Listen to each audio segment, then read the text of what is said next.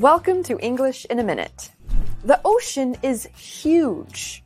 One single drop of liquid is very small. But what could this mean? A drop in the ocean. Jonathan, would you like to give to my campaign, Save the Plankton? Sure. Great. I'll put you down for $10. My goal is $1 million. $1 million? My 10 is just a drop in the ocean. Yes, but if everyone gives $10, the plankton will be saved. The ocean has so much water in it. If you add another drop, it won't make a difference. To say a drop in the ocean means something is so small that it doesn't seem likely to make a difference.